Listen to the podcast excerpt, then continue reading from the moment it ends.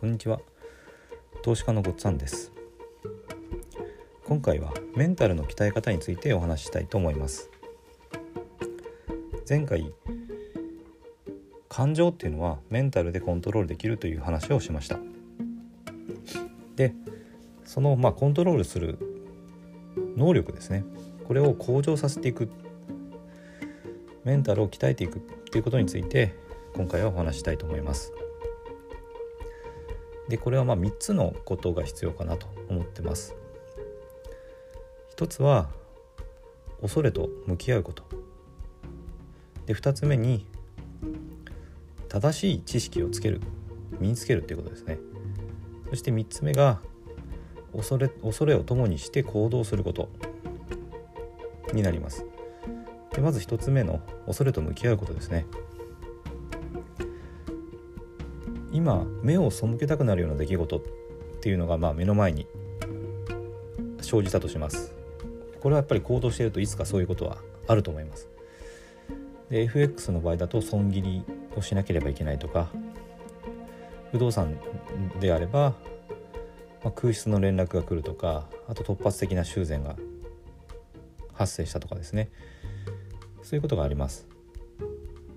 でこういう時はそれからまあ目を背けるんではなくて最悪の事態っていうのを自分の頭の中で想像してみるっていうことを行うのがまず必要です。でこの時にただ目の前の出来事を見るっていうよりは抽象度を上げて自分の投資全体ですね自分のゴールに向かう行動の全体としてその出来事をまず見るただ見るっていうことが必要です。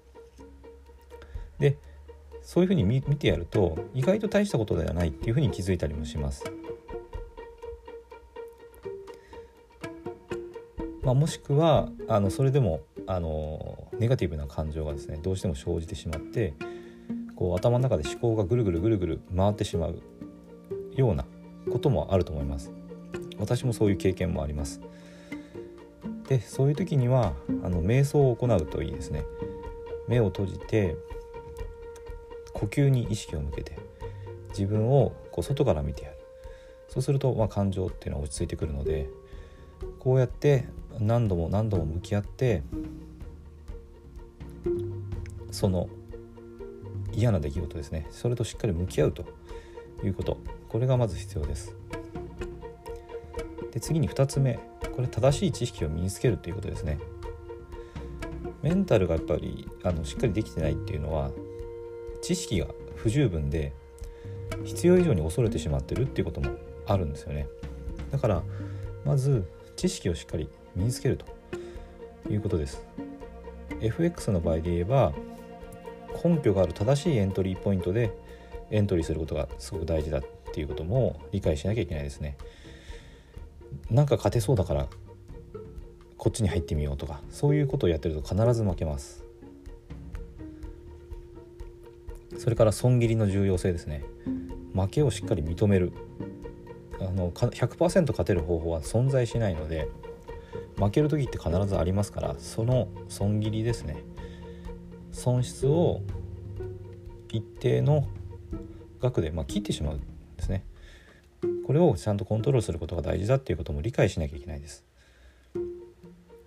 それから不動産だと空室が生じた時にまあ嫌だなって普通思うんですけどもじゃあちょっと視点を変えて空室率がどれぐらいなのか。で空室率何パーセントまでキャッシュフローが回るか持ちこたえられるか。そういうことをちゃんと理解して。であと空室率を改善するためには何をすべきなのかっていうことですね。そういう知識をちゃんと身につけていればわからないっていうことによる恐れっていうのはなくなってくるんですよね。だからメンタルの鍛えるうちの一つとして知識を身につけるということも重要になってきます。でそして3つ目の恐れとともに行動することですね。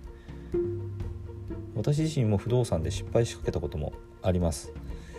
目を背けたくなるような状態ですね。もうキャッシュフローが回らなくなってしまってこの時は想定よりも空室が多かったし想定よりも経費もかかっていました。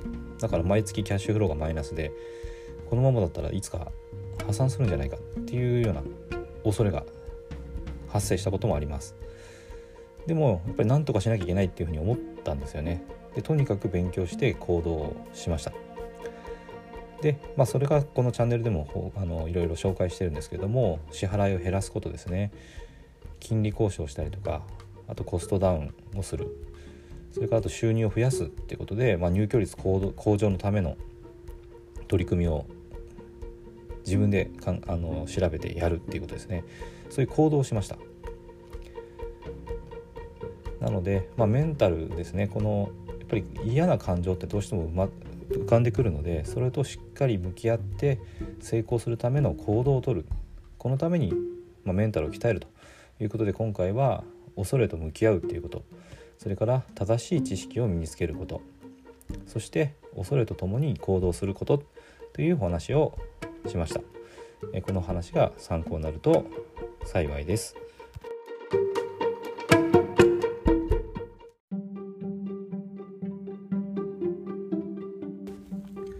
今回も最後まで聞いていただいてどうもありがとうございます。チャンネルの説明ページに私がどんな人間なのかを知ってもらえる1分半ほどで読める簡易プロフィールのリンクを貼っています。公式 LINE のリンクも貼ってあります。こちらでは相談も受け付けていますので是非登録してください。サラリーマンが最速で経済的自由を得るには FX と不動産投資を組み合わせるのが最適と考えて投資を行っています。簡単に説明すると FX で少額の資金から複利の力で増やしていきある程度の資金ができたらその資金を使って不動産を良い条件で購入していくという作戦です。私が実際の経験から得た不動産投資と FX に関する役立つ情報を配信していきます。この配信がいいなと思ったら是非いいねやフォローをお願いします。ではまた次の放送でお会いしましょう。